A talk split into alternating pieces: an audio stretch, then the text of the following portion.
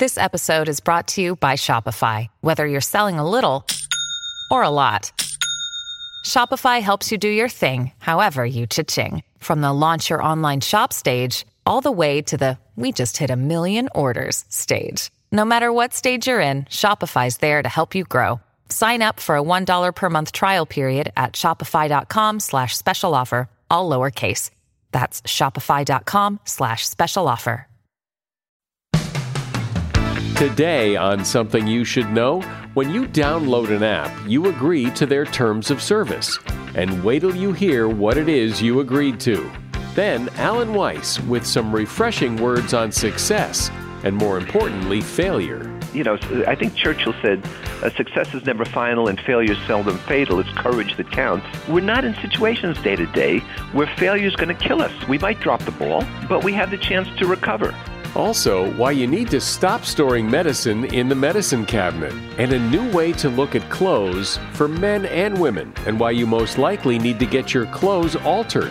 Putting enough value in yourself that you're worth the extra twenty-five dollars for that alteration. So many people are mistakenly deciding if it zips, it fits, and that is incorrect for both men and women. All this today on Something You Should Know. A shout out to Claritin for supporting this episode and providing us with samples. You see, for as long as I can remember, I have had to deal with seasonal allergies. Stuffy nose, watery eyes, the whole deal. And the worst for me is it messes up my sleep. I wake up because I can't breathe right. And during the day, well, you know, if I'm working and I'm all stuffed up, then my voice sounds weird, and this is how I make my living. Luckily, for those of us who live with the symptoms of allergies, we can live Claritin Clear with Claritin D. I use it, and if you struggle with allergies, you should too.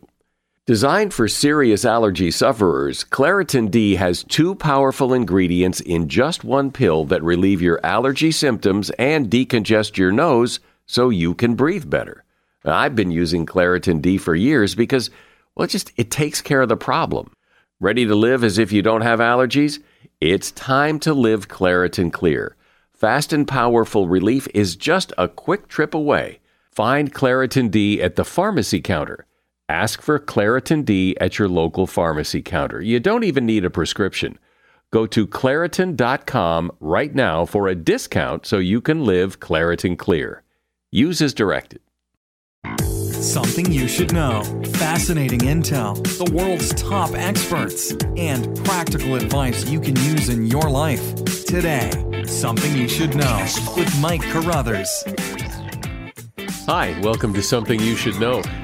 We are on a campaign of sorts to try to get more listeners, and especially since a couple of episodes ago we did a, a segment on word-of-mouth marketing, and I asked the audience, you, to share this podcast with someone you know. And uh, and then we saw in the ratings and reviews on iTunes, people saying, hey, someone just shared this with me and I really like this podcast. And so if you haven't shared the podcast with someone you know, please take a minute. It's really simple to do. There's usually a share button wherever, whatever platform you listen to it on. And if you would share this with someone else, you will look like an influencer, somebody who knows what they're talking about because you shared such a great podcast. First up today, how many apps have you downloaded over the years? Over, just over the last six months. You probably download a lot of apps on your phone, your laptop, your computer, and every time you do, you're asked to agree to the terms of service, which you never read. You just check the little box that says yes. Well, if you were to ever read those terms of service and look closely at them, you might be shocked by what you have agreed to. For example, there's a right to modify clause. This allows a site to adapt, use, or redistribute any content you post to their site, according to Casey Lynn Feisler, who is an assistant professor of information sciences at the University of Colorado. There's usually a forced arbitration clause. Many apps and sites, from Pokemon Go to Snapchat, they include terms that say you waive your Seventh Amendment right to sue. If one of those sites mistakenly releases or publishes your home address or your credit card number or any other personal information you want to keep private, you may have relinquished the right to take them to court. There's something called broad copyright powers. These clauses give apps the right to do almost anything they want with the information you upload. One example, Snapchat, an app originally based on the idea of posting short-lived photos, made news when they changed their terms of service to include language that allowed the company to retain, store, and republish your pictures in any way they want. Irrevocable clauses are usually in there, and this means you can't take back what you agreed to, even after you stop using the site. So hypothetically, a social media site could take that picture you posted fifteen years ago of you drinking way too much and repost it or sell it to someone to post at a time when, say, you're running for political office. And you would hate that. And that is something you should know. If you've ever thought about being a success at anything, at work or as an entrepreneur or anything else you can think of, then I know you're going to enjoy my guest. His name is Alan Weiss. Alan has authored over sixty books. He has a worldwide coaching and consulting business, and his message is a little different than a lot of other success gurus who tell you to go for it, do whatever you want, be your authentic self, be all you can be. One of his books is called Million Dollar Maverick, which is really excellent, and he joins me now. Welcome, Alan. Thank you. It's good to be with you. So let's start with your premise. What, what's your message, and how is it different than all the other success gurus? The premise is that if you uh, want to succeed greatly in life, and that's not uh, strictly related to income, it's just to be happy, uh, you can't do it as part of a herd. You can't do it as part of a, a school of fish. And so uh, if you're going to be a maverick and stand out alone, you might as well look good while you're standing there. And I've been asked to record how I've done this over the years, and uh, I've written sixty-four books in twelve languages, and this was my favorite to write. Wow, sixty-four books. Well, I go for volume and not accuracy, so it's not so hard. Well, sure, anybody could do that. Exactly. Yeah. So, so how did you do it? I mean, what what is what is your is uh, obviously it took sixty-four books to explain it, but uh, but can you condense it down? I mean, what's the philosophy? Well, I, yeah, I did condense it down in, in Maverick, and and the philosophy is this: uh, you can't be uh, concerned overly uh, with pleasing everybody else. Uh, you can't go around seeking affection every place so that everyone likes you. What you should be seeking is respect. If you want unconditional love, you know, get a dog, uh, have a solid relationship, have a partner. But the fact of the matter is that uh, we live in a world where uh, everybody is starting to march to the beat of the exact same drummer. And even the admonition, uh, you know, march to the beat of a different drummer, I don't like. I think you should create your own music. In fact, I think if you don't blow your own horn, there is no music. And so the question becomes one of uh, what kind of self-esteem do you have? What kind of belief in yourself do you have? So that you can set yourself apart. I, I, I truly believe, Mike, that people get up in the morning in one of two dispositions.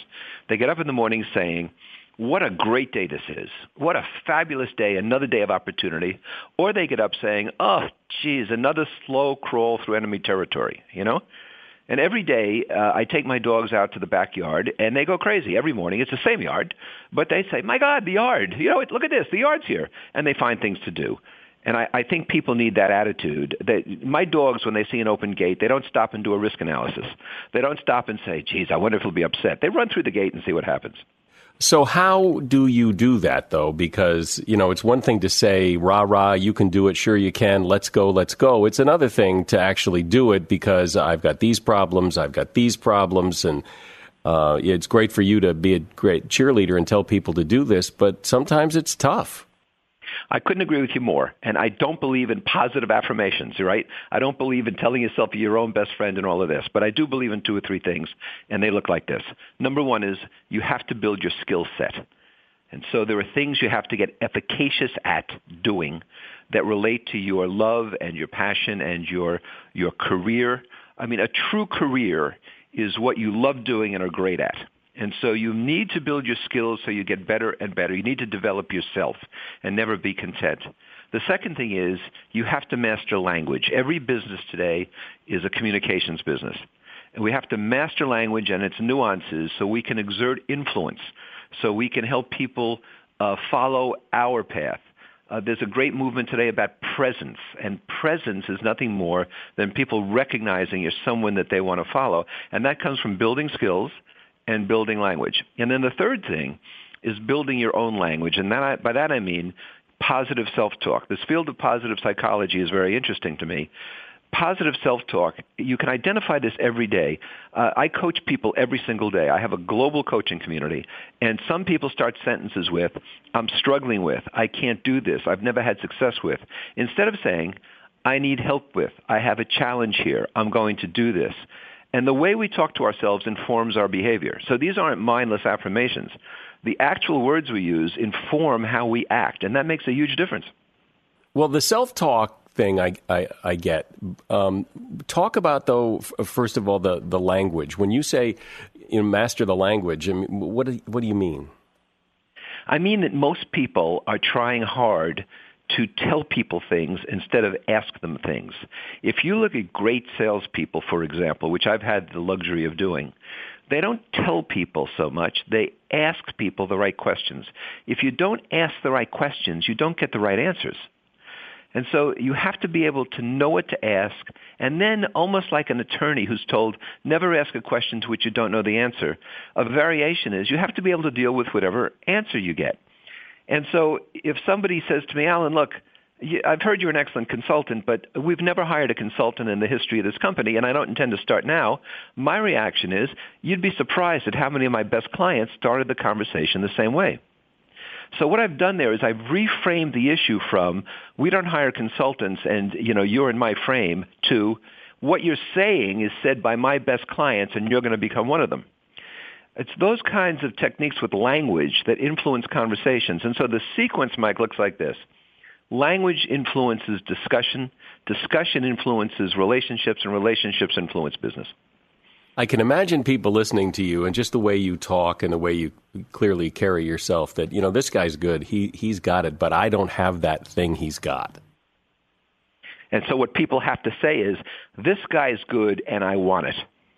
And the people who join my global communities and the people who read my books and the people who attend my special events and the people who read my stuff online every day, these are people who say, this guy's good and I'm going to have it. What is it? It's self-esteem. It's a feeling of confidence. It's a mastery of language. It's the knowledge that you can put things in perspective. You know, my father was a paratrooper in the first regiment ever formed in the United States in nineteen forty. They jumped from five hundred feet without a chute. And uh, when Pearl Harbor happened, they shipped him and his, his unit to Australia. He jumped in New Guinea, in Ley, New Guinea, to stop the farthest advance of Japanese troops. Half his unit was wiped out. Uh, he passed away last December. He was ninety-nine years and eleven months. And people were shooting at him. Nobody's shooting at us. And so if you put things in perspective and you realize that, you know, I think Churchill said, success is never final and failure is seldom fatal. It's courage that counts. We're not in situations day to day where failure is going to kill us. We might drop the ball. We might miss a basket. But we have the chance to recover. And it's that kind of belief and that kind of self-talk that gets us by. Now, I want to stress, I'm not just talking here about rah-rah stuff like, you know, as you said before, is inappropriate, doesn't help. I'm talking about specific sets of skills that can be acquired to make people better immediately. And give me one or two. Well, I told you one about language, the kind of language we use. Another is what I call critical thinking skills. So critical thinking skills would be uh, somebody presents an issue to you, and uh, you determine what the distinctions are about it compared to other similar issues. Once you find distinctions, uh, you can find what the cause is. Another example, when most people in organizations have a problem, they try to find blame. Who's at fault? Instead, you should find cause. What caused this to happen, and let's remove the cause. Those simple adjustments, and I call them critical thinking skills, make all the difference in the world. If you're making a decision, don't decide on an alternative before you know what your objective is. In other words, don't decide on the route till you know the destination. This sounds blazingly simple, and it is, but most people don't do it well. My guest is Alan Weiss. He is a coach and consultant with clients all over the world, and he is the author of over sixty books, including Million Dollar Maverick. If you have to hire someone, what's the best way? Referrals? Well, maybe that could work. But just because somebody knows somebody who knows you doesn't necessarily mean they're qualified. Or you could pull out that file of random resumes that came in during the last six months. Maybe there's somebody in there. Maybe. No, I, if you're hiring, you need Indeed.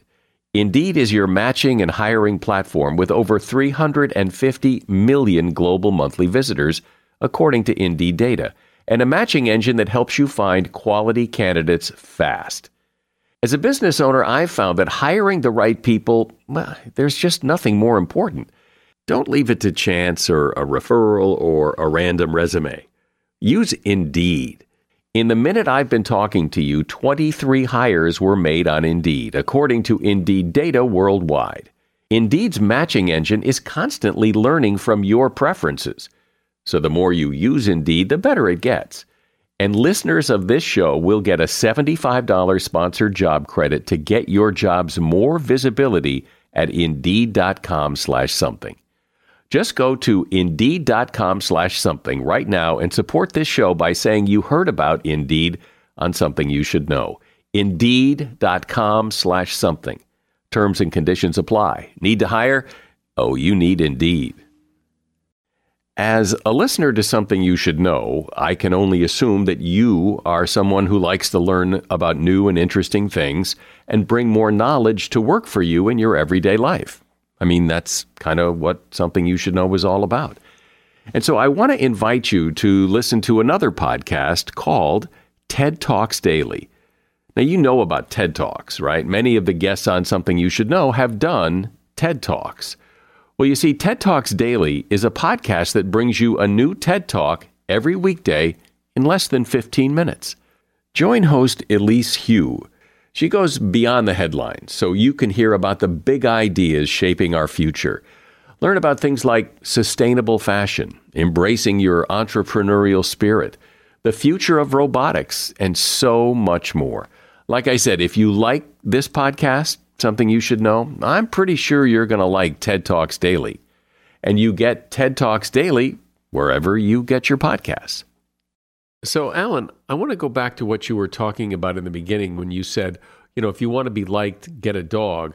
But on the other hand, if, if you have so much confidence in yourself and so much self-esteem, but perhaps you're wrong about something, you're not open to hearing what other people are listening because you're so sure of yourself that you're right. What you just said is not true. What you just described is a narcissist. What I said is you need high self-esteem, not excessive self-esteem.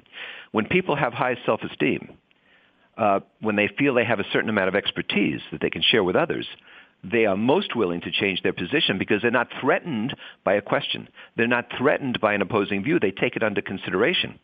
So if I'm very defensive, people who are very defensive are highly insecure, and they try to protect themselves. So they don't expose themselves to questioning, or they shut down questioning, or they argue with people. But people who are very secure or readily admit that they're wrong because it improves them. And the secret of high self-esteem, at least one of them, is that you're willing to change when you're shown a better route. But I've heard that self-esteem is something you earn, not something you make, and that if you, that you have to earn it by accomplishments and doing things. And if you don't feel like you've done much, how, how do you get it? I think what's bestowed upon others is a, a title like expert or thought leader. But you can gain your own self-esteem. In fact, I would make a case, and I make this in Million Dollar Maverick, that you cannot allow yourself to be validated by others. You cannot allow your self-esteem to be validated by external forces and third parties. What you do for yourself is you put yourself in positions that challenge you and that you overcome, or if you don't overcome them, you learn from the setback. That's called resilience. And you build self-esteem by building your skills, which I mentioned earlier, and you review what makes you good. You know, we we are so prone to choose, pick out, examine what we've done wrong, that we overlook that examination of what we've done right. And only by understanding of what we've done right can we replicate it. And once we can replicate it and it becomes part of our unconscious competency, our esteem grows. Do you think, though, that, that part of this is personality, that, that if you're an introvert, this is tougher because it's hard to get out there and do the things you're talking about? One of my favorite subjects. You know, there's a plethora of personality tests on the market, and you can be a high D, inverted X, blue, uh, you know, passive-aggressive, uh, subversive, this and that.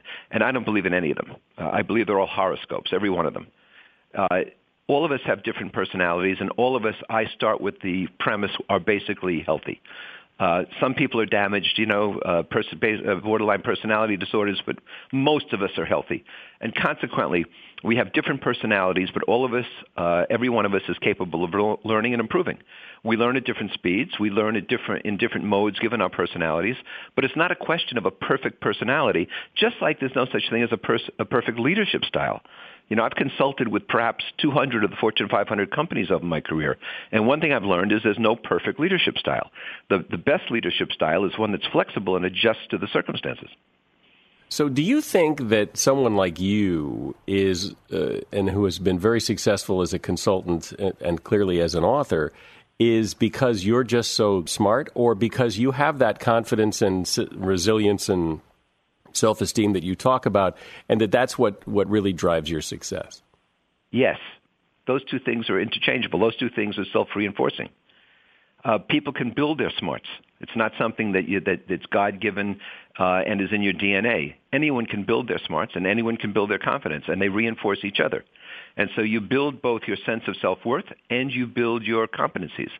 And once you do that, they reinforce each other. Uh, and it's an extremely powerful position, and almost anybody uh, can achieve it uh, if they don't, if they do get out of the herd and do get out of that school of fish. So, how does someone like you, or the, or the people you coach, how do you take rejection and failure? What do you do with it? Well, I do several things with it. The first is I do not generalize it. And so let's say I'm trying to sell something to you and you say, no, Alan, thanks, I don't want it, don't need it. I walk out and I don't say I'm a lousy salesperson. I don't say I'm a lousy marketer. I say, at this date, at this time, Mike decided not to buy. And I move on to the next potential sale. And so I don't generalize a failure, but I do generalize a victory. Uh, and so when somebody does buy, I don't say, oh, Mike bought, that's great. I say, I'm a really good marketer. And th- in fact, I'll, just to digress for thirty seconds, this is a great technique with your kids. If your kid makes a great play on the field, you don't say, that was a great kick. You say, you're a hell of an athlete. Uh, that builds character much more than a specific example. Now, going back to your, your question, uh, another thing I don't do uh, is I never let a defeat or a failure get me down. Uh, I treat that as a learning. Uh, I treat them as learning experiences, just like I treat victory as learning experiences. And if your mindset is you treat everything as a learning experience, as progress, uh, then uh, you, you don't feel that you've been uh, pushed backwards. You feel you continue going forwards. And the final thing is, I, I don't. I don't put my ego out there in the bow of the ship. Uh, you know, one of the things it says in Maverick, and one of the most, uh, I guess, consistently quoted uh, passages in Maverick is is my statement that uh, really uh, excellent people are egoless. And by that I mean you don't put your ego in the bow of the ship and let it get battered by the waves and the storms and the winds. You tuck it away, uh, and you don't take things as a personal commentary on you. Now that extends from, you know, people drive up the highway, somebody cuts them off, and they, they go crazy. They feel it's it's a personal attack on them. Just because a driver made a stupid move, it's not a personal attack on them. And we take things too darn personally. And so if you refuse to do those kinds of things, then a setback simply becomes another step in life where you learn and you become resilient. And what everybody needs today, what every maverick needs, is resilience.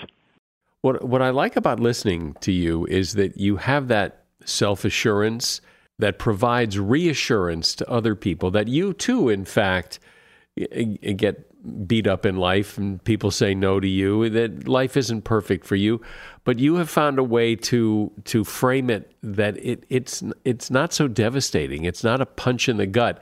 It's just a step in the process, and then you move on. And I think that that's helpful and very reassuring to everybody else. I've been speaking with Alan Weiss. He is the author of over sixty books, including Million Dollar Maverick, and he also has a worldwide coaching and consulting business. There's a link to his website and also a link to that book, Million Dollar Maverick. I've put it in the show notes for this episode. Thanks for joining me, Alan.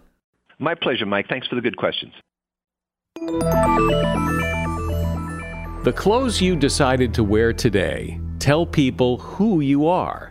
Your clothes project an image that allows people to make some pretty big assumptions about the kind of person you are and how you should be treated. In other words, your clothes are very important. And yet, things have gotten pretty casual over the years. People don't dress up the way they used to, and some of us maybe aren't paying as much attention as we should to some pretty common fashion rules. Here with some help is Lauren Rothman. Lauren is a fashion stylist who writes a column called What to Wear Where for the Inc Magazine website, and she's author of a book called Style Bible. Hi, Lauren. Hi, thanks for having me, Mike.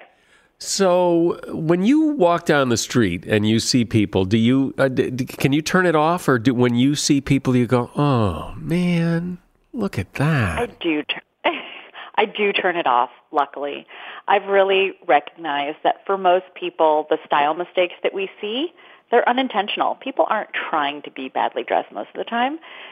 It's a lack of education. It's a lack of body awareness when it comes to style. It's not like people are trying to walk outside in their pajamas. Yeah. Well, it's interesting you say people aren't trying to dress badly, but sometimes it seems clear that they're not trying to dress well either. Absolutely. That's what keeps me in business. Right. So what are the things that you think, what are some of the things that, that are just like easy as pie to fix? Like if you people just pay attention, these are the, these are some quick things we we can get this ball rolling. The number one thing people need to do is inspect their clothing for evidence of wear and tear. So whether that's underarm stains, torn clothes, worn tips and soles on your shoes, those are so easy. When you've got a stain, please don't think that you can hide that and your colleague won't notice. There's things like wear and tear that are really important. If your clothing is wrinkled, grab a steamer, twenty bucks at you know, Bed Bath and Beyond, and all of a sudden your clothing will just look fresh and crisp, and your style will be intentional rather than tired. Some people don't know this. You don't need to dry clean your clothing as often as you think. Most things can actually be spot cleaned by a deodorant removing sponge or even a Mister Clean eraser. So that is so easy, something you can take care at home. Body odor is a huge no-no, very easy to remedy before you put on that garment again. Spray a little refresher on it, whether it's a little Downy refresher, whether it's Febreze. Those are such easy steps you can take before you walk out the door. So let's talk about business casual. What does that mean exactly? Because, because it seems to mean a lot of different things to a lot of different people. When you're defining what business casual is these days, I try to refer people to kind of a dress code by industry. So understanding what's the difference if you're going to work in Silicon Valley versus Wall Street. The number one thing that unites it is that when you go to work, your overall look should reflect an executive presence. And that can be defined a little bit differently. So for example, if you're in a business casual atmosphere and you do not own your own company, someone signs that paycheck, you still shouldn't be wearing torn clothing, something frayed and wrinkled. You really want to show up with a professional appearance. Even if that's a pair of khakis and a polo shirt, if you're on Wall Street, you need to be wearing a suit every day. The same advice takes on that front as well. That overall executive presence that indicates that you've paid attention to the details, that's what creates successful style at the office. So talk about how clothes should fit, because I think people are not necessarily in agreement, uh, clearly by what you see on the street, that uh, as the, yeah, this, this fits me pretty well. No, it doesn't. Well, a lot of times people think they're actually bigger than they are. That's probably one of the biggest misconceptions I, excuse me, one of the biggest misconceptions I see in my own business. And I have an image therapy practice, which means that I'm not just helping you be better dressed. I'm really trying to make sure that the outside reflects the inside. How that really shows itself for a lot of the clients that I'm with is putting enough value in yourself that you're worth the extra twenty-five dollars for that alteration. Deciding that it's worth it to make something feel like a custom fit. So many people are mistakenly deciding if it zips, it fits. And that is incorrect for both men and women. An ideal fit is something that you can breathe in, that you can be comfortable in all day, but it should still have a little structure on your body. It shouldn't be so loose that you could be working out in your garage. It's not athleisure wear. It shouldn't be something, it shouldn't be so comfortable you don't want to leave your desk. So overall, your clothing for both men and women should be on the more fitted side. So when you go shopping, I try to recommend take three sizes into the fitting room. The size you think you are, the size you hope you are, the size you really hope you're not.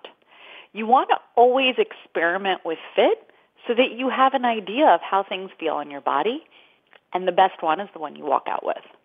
Do you think most of the time when you're buying nice clothes, do you think they need to be altered, or can you typically wear them off the rack? You know, it's a really good question because off the rack can be terrific, but you've got to have a particular shape and body type for that to always work.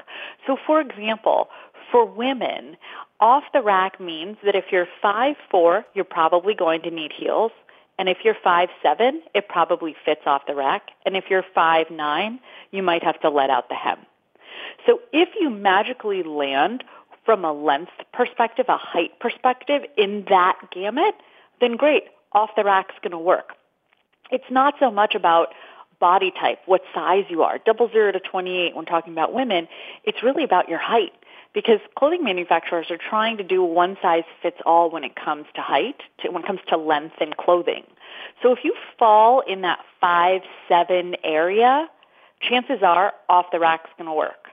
For guys, if you fall in that six feet, that's a really good place where off the rack's going to work for you. But if you're a guy and you're five foot eight, a twenty-nine inch inseam is still too long, and it's hard to find anyway. So you are going to need alterations, many times based on your height. I encourage clients to build that in both into your time of shopping as well as into your budget.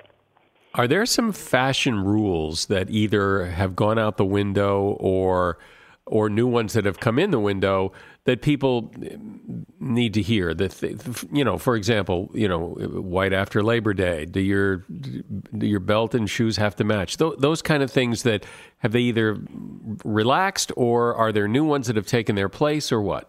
They definitely have relaxed. We don't see as many rules in fashion. I used to have some clients who would write down my notes and say, Lauren, you know, in, in two thousand five, you told me pink and red don't match. And now, you know, in twenty nineteen, you just let me get a shirt that's got both pink and red in it. Look at the Emmys. Everyone's wearing pink and red.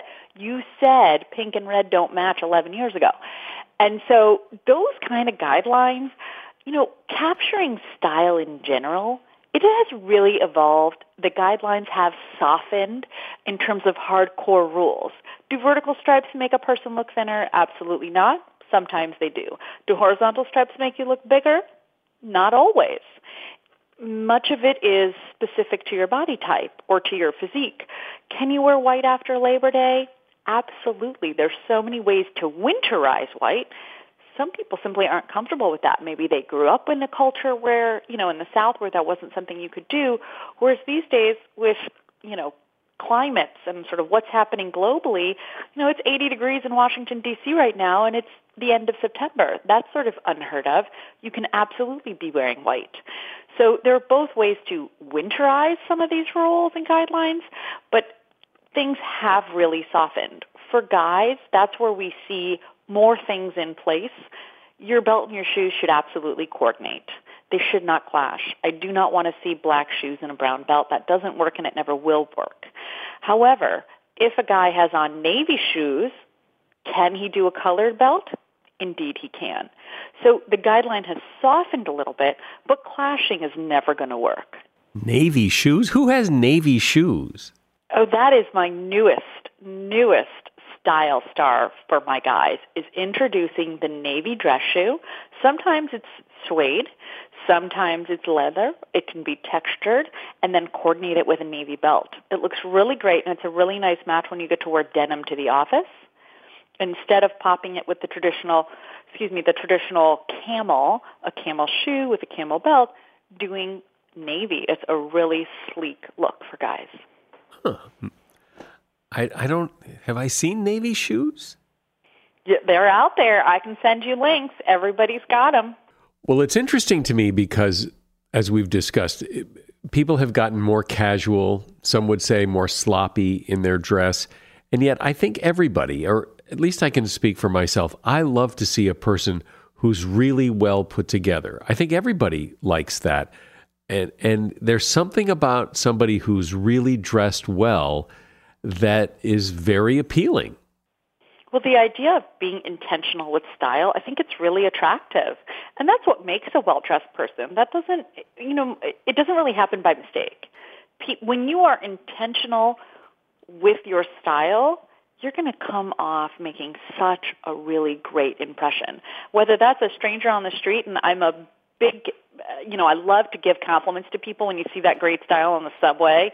Um, it's so important to let people know, I see that you've really made intention here, and it looks fantastic, because there's so many people out there who just forgot to care. So you're right, it does. It really kind of just lifts your spirits, and I totally believe good clothes opens all doors. So talk a little bit about accessories and how men and women can use them and how they shouldn't use them and that kind of thing. Accessories are icebreakers in so many situations, both professionally and personally. So for women, I love to encourage, you know, have that great necklace, that statement bag, those on-trend shoes. Because when you walk into a room, whether it's a coworker, a networking event, or a party, someone will want to come over and be your friend because they like your style. So accessories are very important, especially for women. When you see men doing accessories, it's very admirable. When you've got the guy who's got the French cuffs, and so he's got the cufflinks that maybe are a window into his personality. Maybe there's a little superhero on there. Um, maybe he's wearing his politics on his sleeves. Whatever it is, your accessories can really tell a narrative about who you are. Are you a quirky bow tie kind of guy? Are you sleek, matching your tie to your shirt in a right, you know, it, it, so your accessories can really tell a narrative about who you are, and many times it, they can be fun to engage with someone because you like their accessories. Well, it is interesting when you look at people and how they dress. You do immediately, like when you just said the, the quirky bow tie guy, as soon as you see a guy in a bow tie, you automatically start making assumptions about, about him because right. because there is something about that bow tie guy that you've always known, you know, from grade school uh, that that is quirky. And so it really is true that clothes really project who you are, even though people don't know who you are. And without saying a word, you've completely created a visual message about yourself. And that's why it's so important to be intentional with your style, because your clothes are talking even when you're not. Right, because the, the message you may be sending could be good, could be not so good. Exactly. And it's actually a message you can control. You know, sometimes you think a little too quickly and you say something you didn't mean to say, but with an ensemble, with what you've put on, unless you really got dressed in the dark or you know, many people forget to look in the mirror or don't make an effort to, but you have a real chance to be intentional with your style. And I wish more people would be, because it makes an enormous impact and a lasting impression. I think one of the things, and this particularly applies to men, I guess, is they don't feel very confident often buying clothes, which is often why they drag their wife or girlfriend with them when they go clothes shopping, because they don't necessarily feel like they have the aptitude to to dress themselves, basically. You know, now more than ever, I can happily report that for men to walk into a department store or even a chain store or a boutique, the options are more limited in terms of dressing, making it successful to dress the modern man. What I mean by that is that years ago, ten years ago, even five years ago, you could still find a pair of pleated pants on the rack. Now, you really can't. Not only are pleated pants dated, but they're ill-fitting. They accommodate a little too much room in the seat that no one truly needs. And so just shopping off the rack without any help, or even a salesperson who may or may not be the best one, inevitably you're going to kind of land in a straight, flat front pant. Hopefully someone gives you some advice that it needs to be altered if necessary. But what's out there for men right now, it's easier not to make a mistake. So you're seeing flat front pants. You're seeing slim fit shirts. Now, not that those things don't get overwhelming and have their own separate conversations about what defines a slim fit shirt for men, but these are things that before everything was oversized, men would just say, it's a suit, let me just buy it. They're pants, let me just buy it. But they didn't understand the specifics on what created a good fit.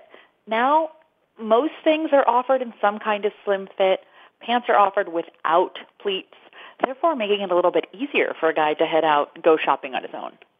So talk about jeans, because everybody wears jeans, or most people wear jeans. A lot of people don't wear them particularly well. Often men don't wear them particularly well. So what's with jeans? Yeah, so the two biggest factors on what is a mistake with jeans when it comes to guys shopping for them is, one, buying the wrong color. And the wrong color would be sort of a dad jean, that medium classic blue, not quite acid washed, but more of that just streamlined eighties look. It is still out there and available. Please don't buy it. It will make you look older. It will make you look dated. Instead, you want to look for a dark rinse that doesn't have a distressed look, a distressed look in the seat. That's going to really create a nice, long, lean leg. So number one tip is look for a dark rinse jean. And number two is to make sure you alter those jeans if necessary. You don't just have to buy a thirty-four thirty-two if you're a thirty-three inseam. Make sure you get a thirty-four and you have it altered. Well, I think that's a great idea because, like many men, I buy jeans. Often they don't fit very well, and, and maybe having them altered would make a lot of sense. Next time you go shopping for jeans, make sure you ask for an original hem when you shop. So an original hem will make jeans look like they actually came in your size. What they do is they unattach the hem and then they reattach it. So the bottom of jeans is usually a little bit thicker. If you just hem jeans straight, they'll look like you just hemmed a pair of pants, which is not a flattering look. It looks like maybe you were just too short and you had to alter your pants. So an original hem is what you want to ask for. And jeans shouldn't be too long. They shouldn't be dragging on the floor. The back of them shouldn't be all worn and frayed. That means that they're ill-fitting and that they're too long. And it's way too easy to buy the right size and have them hemmed, no matter where you're shopping or what your budget is. So with all the people you talk to and all the people you work with and all the people you see walking the streets, what is the what is the the one piece of fashion advice that applies to most people that you could give right now and shout it to the world? Stop waiting till you lose ten pounds to shop. That is the number one thing I hear from most people. They get some great style advice and then they say, well, when I lose ten pounds, I'll go shopping. Stop, look in the mirror, and realize that what you're wearing doesn't fit well. Go shopping. Second piece of advice, spend on everyday items instead of waiting to only splurge on special event items. Most people will spend their money on the things they wear the least. I encourage people to really splurge on what they wear the most and then think about price per wear. Yeah, that's really true, isn't it? People, you know, oh, I'm going to this wedding, I better get a nice something to wear, and they wear it to the wedding, and and maybe and three never, years later, yeah, they've never worn it again. Instead of spending on those dark rinse jeans that they need to be wearing, or that slim fit shirt. Well, I like your message because it gives people permission to spend some money, not a lot, but to spend some money to make their clothes look good, to have them altered, to buy good clothes, to buy good everyday clothes. And all of this helps project the image that you want to project. Lauren Rothman has been my guest. She's a fashion stylist. She writes a column for Inc Magazine's website called What to Wear Where, and she is author of the book Style Bible. Thanks for joining me, Lauren. Thanks, Mike. This has been really fun. You know that cotton in a bottle of pain relievers, or, or really any pills that you get that you have to kind of push around to get to the pills underneath? Well, you should actually take that cotton and throw it away. It's only there to protect the pills from rattling around during shipping. But once you open the jar, it can actually make your medication deteriorate faster. And don't just jam it over to the side. Take the cotton all the way out and throw it away. By the way, you should avoid keeping pills in the bathroom. In fact, a medicine cabinet is about the worst place to keep medicine. The temperature and humidity changes in the bathroom can make them sweat and melt. It's better to keep pills in a cool, dry place. And that is something you should know. I know I asked you at the beginning, and I'll ask you again at the end, to please share this podcast with someone you know. I'm Mike Carruthers. Thanks for listening today to Something You Should Know.